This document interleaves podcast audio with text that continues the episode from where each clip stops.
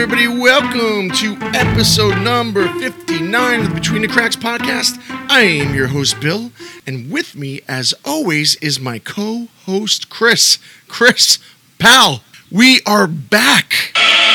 And we all need to know do you wanna? Uh, do I want to what? Right, you are, little buddy. How are you? Uh, well, I feel like a large piece of shite. That's But, right. uh, we, we were going to record the other night, but uh, unfortunately, uh, you had a tummy ache. Did I ever? That's only one of the symptoms. uh, I don't know, whatever. I have some, some stupid virus. But uh, rest assured, people, it's not COVID. I was going to say, I don't think you're allowed to say the word virus anymore. You're not even allowed to have the common cold anymore. That's right. There's only one illness today. Mhm. Chris, let's not get into politics, pal. It's funny how uh, viruses turn political, but that's uh, exactly what it is these days. But, Bud, more importantly, no one cares about what's going on with uh, the world health issues. They're more concerned about what's going on in our lives since we've last recorded. I mean, not that anybody gives a shit, but uh, we talked about it in the past quite a bit. Our Spartan races, and we were finally back at it last week. Bud, what'd you think? Well, if you know us, and I think you do at this point, just as uh, much of a procrastinator we are with, you know, making these shows, imagine that when it comes to training for races. Oh, it did, it did not go well. It did not go well at all. Well, let's just put it this way. I don't know if you trained at all, but I didn't train at all. Well, I told you I've been going to the gym, but I'm just lifting. I've done nothing cardiovascularly that's going to actually be beneficial to me out in a course. Um, you know, I could do all the little events there, like the the Hercules hoist, that stone ball you got to carry. I can do all that shit. But uh, when it comes to running, dude, I, I just had nothing in the tank. And uh, it didn't help matters that uh, just, and I mean just as we arrived to the course, a lovely downpour ensued. And, you know, when you have obstacles to do that involve your hands, it's, you know, it's not the best thing to happen. we, we might as well just get uh, to the chase here and discuss what happened to me on the uh, monkey bars there.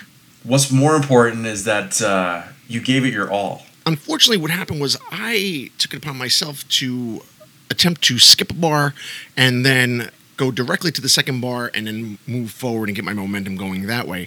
As Chris had mentioned, it was a bit slick as I reached for the bar from my jump. there was no traction at all. I mean, I grabbed onto it and went head over heels. I mean, it was something that Mary Lou Retton herself would have been jealous of. Well, let me let me add that the judges gave you a 9.3 on the landing. the Russian judges held me back from getting that gold medal, buddy. I took home the silver. And I, I believe when you hit the ground, I saw your soul leave your body.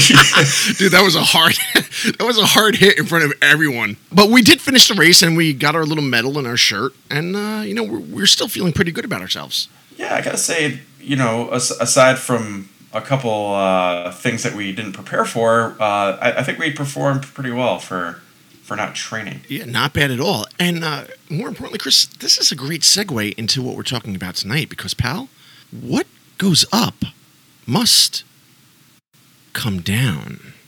Because tonight, Chris, we are discussing the mysterious case of the 1942 U.S. Navy Ghost Blimp. And I say Ghost Blimp because two pilots went up and none came down except for the blimp itself. That's right. This blimp unfortunately crashed. When eyewitnesses saw this, they came running to help out. They opened up the gondola, and uh, the two naval officers inside were nowhere to be found. Sounds very Bermuda Triangle esque. Yeah, you're right. Um, it does. And uh, this actually takes place, Chris, over the San Francisco Bay, uh, an area that we've talked about quite a bit on this show. So you might have something there. Maybe this is the Bermuda Triangle of the West Coast. Chris, tonight we're going all the ways back to, oh, God, your birthday, August 16th, 1942. Oh, That is that when- 81 years old. I yes, think. indeed, Chris. Please, uh, let's move on. Uh, as I said, August sixteenth, nineteen forty-two. That is when a U.S. Navy blimp, and yes, the U.S. Navy did deploy blimps at one point or another, and. I had no knowledge of this, but we're going to get into the history of that in just a little bit. I thought this was actually a pretty cool fact that it's something I never knew about. But um, anyway, so they uh, deployed this blimp to take off from the naval station Treasure Island in the San Francisco Bay. Treasure Island is no longer functional. Its operations ran from 1942 till 1997, so it's been quite some time since Treasure Island was open. But back in 1942, Treasure Island was in its infancy. So, Chris, as we said, this took place in 1942, so we're right in the middle of World War II. The military had to be very vigilant as far as protecting our coastline because you remember a year prior to that, Pearl Harbor took place and there was an attack on U.S. soil. So, what the Navy did at this point was deploy these blimps as a cost effective way of guarding our shorelines from enemy attacks. Yeah, and obviously, you know, now the element of surprise is, is over in some aspects because an attack has already occurred, but there's also things that are not as easy to see, such as submarines that could come through in the Pacific Ocean. So that that was also another reason why they were patrolling the waters to see if they can identify any of these Japanese submarines uh, that could be patrolling the area. And these blimps actually had means of attacking submarines. Um, and, and one of the, the dangerous things about these blimps themselves, for the people on board, was that they were carrying depth charges. So th- this was something that typically I think you, you know uh, naval ships carried, where it was basically a timed charge where they would drop them off the back of the ship, and uh, based on the time, the char- the depth charge would explode. So if you let's just say sent out sonar or something, and you, and you believed that a submarine was fifty feet depth wise then you would put the charge accordingly to, to allow it to sink enough so that it would explode at that depth. So it was basically a, the only real way that a ship above the water could attack a submarine. This was loaded onto these airships. And not only was this L 8 blimp equipped with those depth charges that you had spoken of, but they also had a 30 caliber machine gun with 300 rounds of ammunition. So at least for me, I look at, at a blimp in the sky. I'm like, oh man, it, it's almost like the manatee in the sky, right? They seem very docile. They move very slowly. You don't expect much. I mean, who would really expect a blimp to attack? But they were ready to roll if need be. I will say though, uh, perhaps that hidden feature that other ships may not know of, that it could just be like, what the fuck is this balloon floating in the air? Just as much as that blimp may be dangerous to them, my man, just about anything is dangerous to that blimp. I mean, a fucking BB gun. obviously, being in a blimp, you you have to deal or be more cognizant anyway of your surroundings. But yeah, Chris, as you said, their job and the mission of the L8 blimp was to locate and sink any potential enemy sub that they saw off the coast of San Francisco. Now, we keep using the term L8 blimp and before we move any further into the story, Chris, why don't you just tell us what exactly an L8 blimp is? What does it even mean? There were different classes of blimps. I believe that there was the L and then there was the K class as well. And there weren't many, obviously, because you know uh, you're not going to construct a giant fleet of blimps. I guess it's it's really not that useful. I would think they actually used these blimps that were used for advertising by the Goodyear Aircraft Company these blimps were, were not designed to you know be airships for the navy but upon I, I, guess someone thinking this might be a good idea they actually started using them for, for those purposes. So there was a fleet that was created by goodyear and of course you know the goodyear blimps that are still used today which uh, what you mentioned off air about these blimps about today's goodyear blimps as well that there is you know some tie into uh, I don't know parts or or same materials and stuff that were used? Yes, uh, but before we move any further, Chris, I'm not so certain I like your use of the term blimp. Can we use something a little more subtle, such as big boned? Chris, please, enough with the childish behavior. Yes. So uh, we're going to get into that at the end of the show. And I guess in addition to the five commercial blimps that Goodyear had, they also created uh, additional. So there was another four L class airships that were built in the uh, assembly and repair shops at the uh, NAS Moffett Field, and these were L9 through L12. Now we were talking about L8, but they were completed by April of 1943. Then the last, this last lot of L airships that were uh, designated L13 through L22 were delivered by the end of 1943. So they, they, there was a, a decent amount, actually, of these airships in total. Um, and then, of course, at the end, the uh, Navy apparently had the gall to, to, to sell these right back to Goodyear afterwards. well, our government has never been shy about making a profit, have they? Indeed. But I think I did read that there were actually discussions about bringing these blimps back into uh, circulation within the military. And uh, I should have asked our roving field reporter, T Bone, our friend of the show, who's actually in the Navy right now. I should have asked him and consulted with him prior to this recording, but I did not. So uh, I'll ask him, you know, after this episode comes out. So, you know, it might be factual, it might not. We'll find out together. Chris, we are already running on borrowed time here. Let's get started on tonight's mystery. So, as we said, this U.S. naval blimp, an L 8 blimp, took off from Treasure Island, California on 8 16 42. August 16th, 1942. And aboard were two pilots Lieutenant Ernest Cody and, get this, Chris, Ensign Charles Adams. And I had to look up what the term ensign meant because I had never heard of it before. And apparently, it has a dual meaning a flag or standard, especially a military or naval one indicating nationality, or a commissioned officer of the lowest rank in U.S. Navy and Coast Guard, ranking above chief warrant officer and below lieutenant.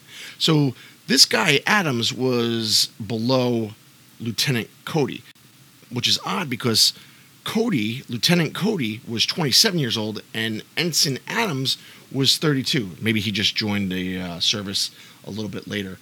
I just thought that was an interesting little fact here, but they do refer to them both as pilots, and I guess you'd have to. I guess you'd have to know at least the bare minimum if you're going up there how to pilot the blimp. They say they're both experienced pilots, and it says that this was the first time that Adams had flown in a small blimp.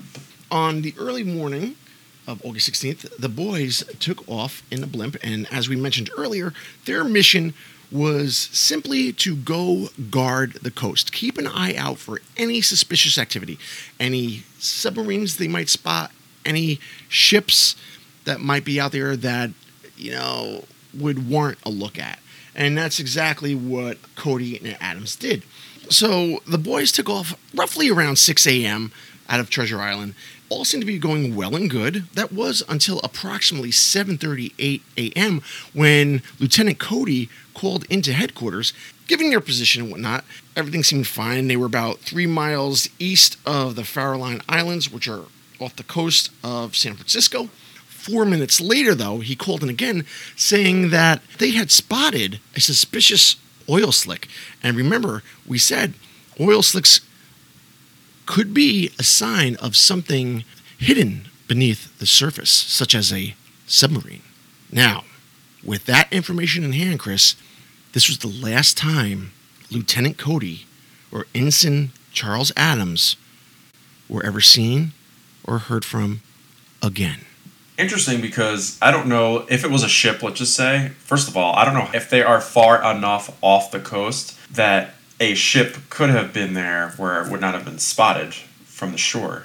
Like you mentioned, there's the ability, I, I, guess, for it to be a submarine. And I don't know if that is like a potential common thing that happens with submarines, that they might release oil or some sort that would show up on the surface, or if, if, if it meant that something could have been wrong with the ship. That is uh, actually one of the signs. And think about it, you know, if they're releasing oil in the water, the oil would you know, rise.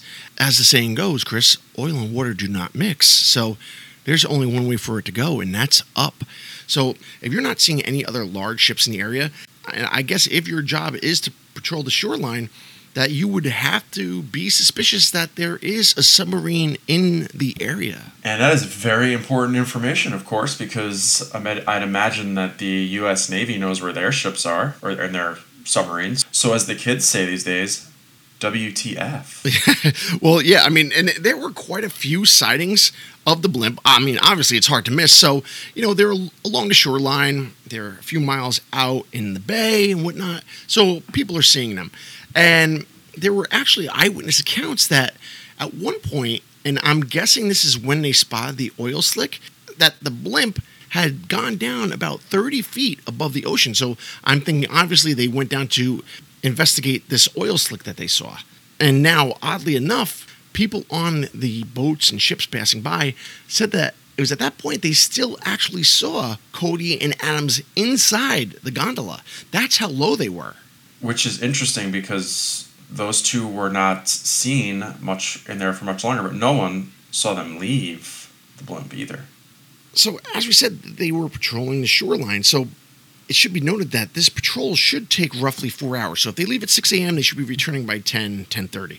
You know, but now that they had spotted this oil slick, they had to go investigate it. And we said that the blimp was lowered down to roughly about 30 feet above the ocean. And it was at that point that they dropped these, what they call float lights. And they are flares that produce smoke and they give off a warning. And that was still at 7 I think 7:38 to 7:42 in the morning. That's when they had notified the base that there were some suspicious looking slick out there. So there were ships in the area that thought that the L8 was going to release the aforementioned depth charges that we spoke of in order to sink an enemy submarine. So the fishing boats in the area lifted all their nets and got the hell out of town. That's interesting. I uh, I'm surprised that no one then were able to see the men as I said, they were able to see them in the gondola when they were roughly about 30 feet above. But the thing is, they never released those depth charges. So, I mean, even though the surrounding ships were cautious, they stayed in the area. And as the blimp began to rise after not releasing the charges, they circled around and stayed in that area for about an hour and a half or two hours. So they were obviously concerned about something in the area and they kept patrolling it and it was after the two hour mark, give or take, that they must have felt secure enough that there was nothing going on. So they begin to head back to shore. And that, Chris, is when all holy hell breaks loose. So as this blimp is heading towards shore, some onlookers, I guess, become a little bit alarmed because obviously, you know, I'm sure not everyone knows that the blimp's not where it's supposed to be, but it's kind of drifting uh, uncontrolled at this point. Instead of heading towards Treasure Island, it's actually flying into Daly City, where people start to see this thing drifting for several minutes, and then it, it starts to drag across the roof of somebody's house, and it lands in a nearby street in Daly City and we should mention, Chris, that there are actually documented pictures of this, and it looks absolutely insane. Not only did that helium bag or whatever the hell they want to call it, the the envelope of the uh, blimp there deflate, but it actually draped draped over some poor innocent bystander's home. And as you said, the, the gondola itself landed in the street, and it looks pretty much undamaged. And I can't imagine that's an easy repair if you shred that thing think about it. You think about the poor souls who, you know, if they did repair it, were the next ones to uh, take it up in the air and test it out. Can you imagine that thing deflating over your entire house, and you go outside to grab the the newspaper, all black? And uh, my man, you're not going anywhere. well, um, that that's the weird thing here, right? Because you know, witnesses probably saw, you know, the first time that this thing descended, checking shit out in the uh, ocean, and then rise back up, head back. Then they saw it descending again. And, you know, if you're keeping an eye on this, you might think, like, oh, maybe they see something and, you know, this is just standard protocol. Let's not be nervous. But it got too low, snagged on a cliff, and then looks as if it hit some power line and then came to a screeching and deflating halt. So now, at this point, the biggest concern is the two passengers aboard the blimp. So, upon opening the gondola, people are perplexed. We're talking this thing landed in Daly City. So there are tons of eyewitnesses, right? This is a populated area. So they see this thing come crashing down. I mean, they're, they're you know just mesmerized by what had just happened and they all rushed to the aid of the crew. Am I right, Chris? I mean, I, that's a, I guess. And the crew was very receptive to the help. Correct? Unfortunately, no. The, the crew were missing. And the interesting part about that is that obviously at some point when they were flying above the water, the men could be seen inside the gondola.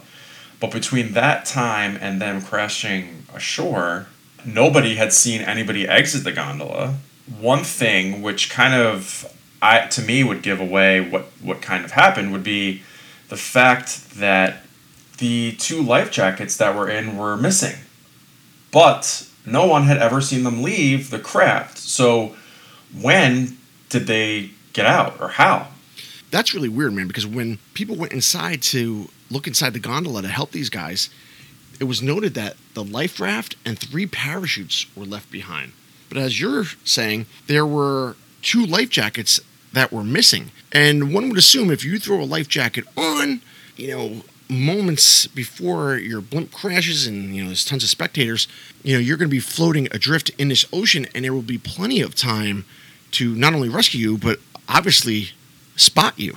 I mean, I guess I would understand why the parachute would be left behind because if they're at close proximity to the ground, you're not you're not going to throw on a parachute to be useless at that point. But the life raft would obviously be very useful in the case of having to abandon in the water. So either they ran out of time and they only had enough time to throw the jackets on and then ditched.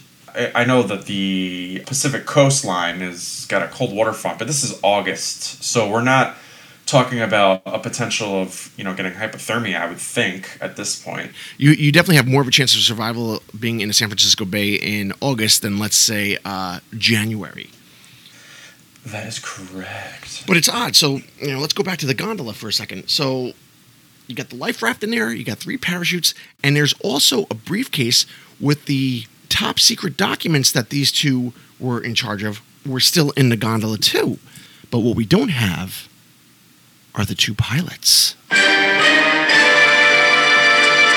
If you were in this aircraft and you're heading towards the coastline, and you're about to make landfall, you would probably think your odds are better of jumping in the water than would be staying aboard the gondola and crashing into something and you know potentially dying that way. So if it were me, I would probably try to jump out into the water. And if you're if you're descending, I would imagine below thirty feet, even at thirty feet. I mean that's a that's a pretty far drop. You know, you're talking about three stories, but it's not enough that would typically kill you unless you landed on a rock or something.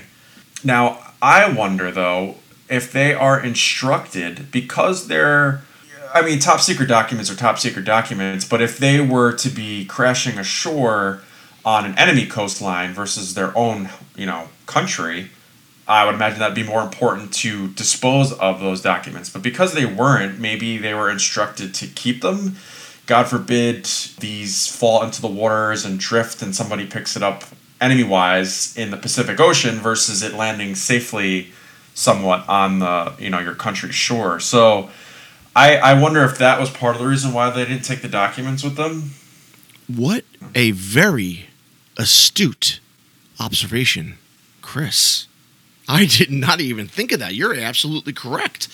I mean, a couple things here. So we're going to dive into this in a second here, but how lucky did the bystanders get that this balloon did not explode once it hit these power lines. Lest we forget the depth charges from the intelligence that we've gathered. it, Is that what we're calling it?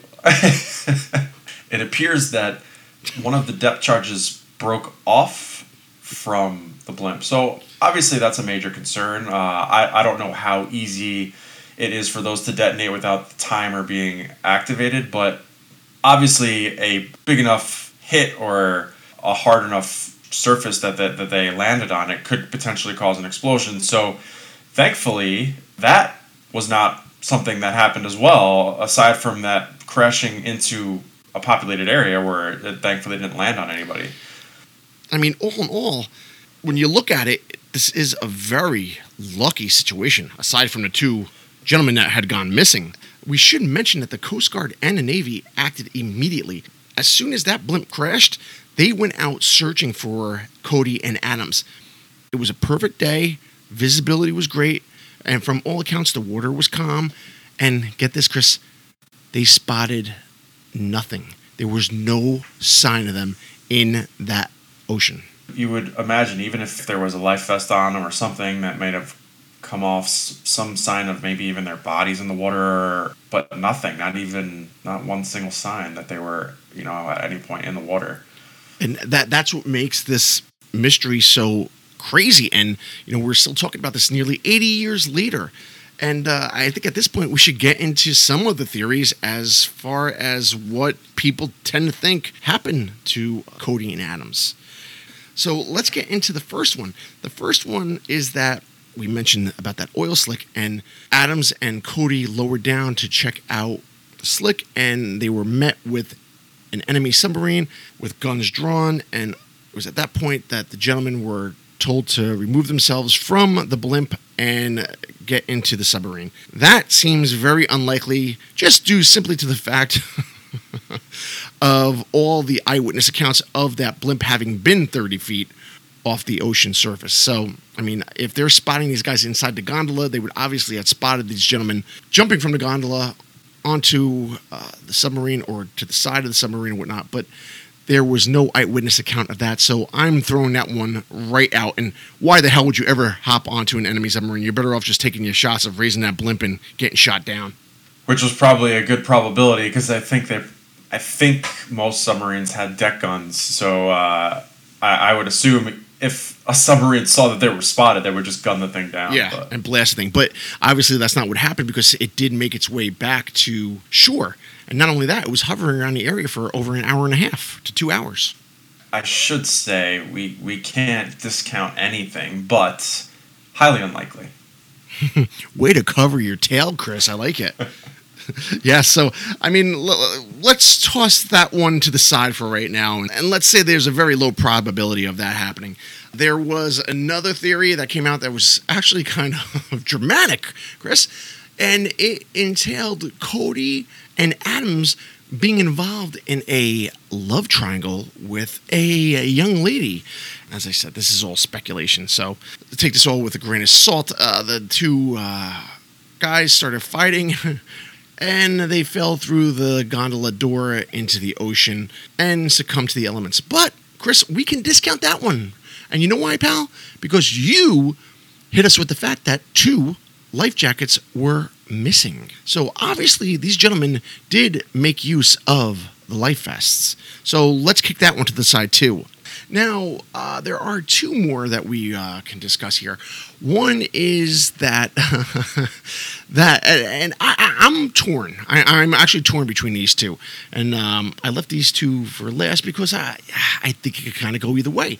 One is that the gentlemen created the crash themselves, and as soon as the gondola hit down, they exited through the open door and. Uh, had a boat or some other vehicle waiting for them to drive them off in an, an effort to escape their naval commitment and head off into starting a new life. Basically, saying that Cody and Adams went AWOL. I don't know how they would do that, though. Well, that's the thing. I think with this theory, there are just too many eyewitnesses because you're you're seeing this blimp descend, and it's not coming down at rapid speeds. It's, you know, gradually descending. So the crowd had enough time to keep an eye on this thing and start heading over in its direction, especially once it hit the power lines and once the gondola touched down in the street, it was already surrounded. So I think there would have been a ton of eyewitnesses to say that they saw two guys jet setting it out of that uh, gondola door. Everything to me goes back to those life vests. There was some reason why they put the life vests on. The thing that I would obviously suspect, whatever happened was an accident, I would imagine, because at whatever point they felt that they were in danger, they probably put the life jackets on, and it at some point before they hit the shore, they must have felt their chances were better to be in the water, so they they jumped out. Right, you are, Chris, and that is our last theory. And that theory implies that one of the two men had to open the gondola door to fix something that was wrong with the outside of the blimp. And in turn, one of the guys fell, and his crewmate jumped in after him, maybe throwing both life vests or putting his on and then throwing one down to the other officer there. And that seems obviously to make the most sense, right? That these guys had fallen out. One had fallen out and the other jumped in to help him because, as you said, the two vests are missing. But the weird thing here is the vests were never found. Okay, so even if they didn't have time to get those two life vests on, the vests themselves should have still been found floating in the ocean, but they weren't.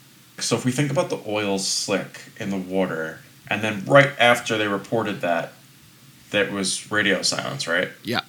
The very, very slight chance, I suppose, that if that oil slick was from a submarine, the submarine did get to the surface, the submarine noticed the blimp, and they were ordered out or they would be gunned down, perhaps. You know, obviously, we know that they weren't gunned down because there was no signs of that. So they would have had to have jumped out and have gone aboard the enemy uh, submarine. But you'd imagine if you're calling in an oil slick, and the interesting part is that they lose communications right after that. So like that would just the way it sounds, it almost sounds like there was a conflict because if, if you're calling in an oil slick that could be notifying of a potential enemy submarine, and then right after it cuts out, so that's suspicious the first claim of them being taken aboard, it, it's far fetched. You know, uh, unless you know the submarine came to the surface, saw them, and with the deck gun ordered them down. You know, of course, they didn't take top secret documents with them, and they would never notify the enemy that they had them. So did they have control of the ship? And we know that on the way to the shore that they were spotted by boats. But that's the whole thing here because the blimp then did raise back up into the air to its normal position and stayed and hovered around the area for, as we said before, roughly two hours or so, maybe a little less, and then made its way back to the coast. But instead of going to Treasure Island, it veered off and ended up in Daly City. So that to me just doesn't make sense. I mean, it, it, it seems way too difficult of a hostage situation to pull off. I agree. I, I, I think and I'm just trying to play different sides here, but I, I think the likelihood here is, is not that it was an enemy. Yeah, I mean, the only thing that strikes me as odd is the life vest missing. Maybe maybe they weren't on the blimp itself. Maybe you know, did somebody do an inventory check on all the items that were there prior to takeoff? Uh, you know, don't know. Maybe you know, they were left off accidentally, and we just don't have that information. But if I'm looking at all the information in this case, I have got to guess that one of the gentlemen went out to fix something on the outside of the gondola and plummeted it into the ocean. The other guy went to try to help him and succumb to the elements as well. That may be the answer as to what happened to the missing life vests. So one guy goes out, he falls, then another guy goes, he falls, and they would be set adrift. And even if they did suffer from hypothermia and whatnot, their bodies would still be drifting out there in the ocean. So, Chris, that leads me to one thing and one thing only our most dreadful conclusion. I already know what you're going to say. Mm-hmm. Shark attack. It is the West Coast too. They're not uh, strangers to great white sharks. No, they are not. Yeah, man. I mean, that's the only conclusion that I can come to is that they fell from uh, the gondola and unfortunately were mauled by a shark, life vest included. I mean, it's the only thing that makes sense to me. Otherwise, why wouldn't a body still be drifting out there? I, I mean, they would have to have, you know, left no evidence at all. yeah, they would have to devour them pretty quickly. Plus, you would have tons of blood out there in the uh, ocean that would still be rising to the top, especially in that time frame in which the Coast Guard and the Navy reacted to this uh, distress call. So, Chris, that's it, bud. I mean, I, I am as befuddled at the end of this case as I was at the beginning. I mean, all we can hope for is that uh, these gentlemen set off to uh, start a new life, and uh, God willing, uh, they made it. But uh, likely not. So, how about this, Chris? Uh, how about we go and start our uh, real lives and get the hell out of uh, podcast land for tonight? Because it has been a super long episode and uh, we nearly lost our entire recording. So, uh, why don't we quit while we're ahead and get the hell out of here? So, let me uh, give the rundown if I remember how to do it. I'm to hit this high note in the first one. F. Oh, I did it! Ooh. You want to get touch with us? You can reach us at btcpod2020 at gmail.com or you can find us on Instagram at Between the Cracks Podcast. Uh, you can message me there. I'll get back to you. Um, what else, Chris? If you would like to uh, become one of our lovely patrons, you can um, just click on the link in the show notes. We have different tiers there. We offer different things, and uh, we are back on track. So we will be back weekly. If you by chance want any uh, BTC gear, you can get us at teespring.com and search BTC. And we are in the process of shifting gears. We will be leaving Teespring and introducing a new website to buy some of our lovely merchandise. So, uh, Chris, uh, we will reveal all that at a later date and time. So, without further ado, why don't you say we wish the fine, fine people out in podcast land the fondest, oh,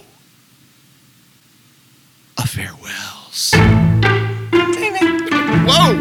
Oh my god, dude! All right, I got my work. I got my work cut, cut out for me. So uh, I think we need to let's try to get back to a weekly schedule so we don't have these type of fucking nightmares again. God, that does it. All right, man. All right, bro. Thanks, man. All right, later.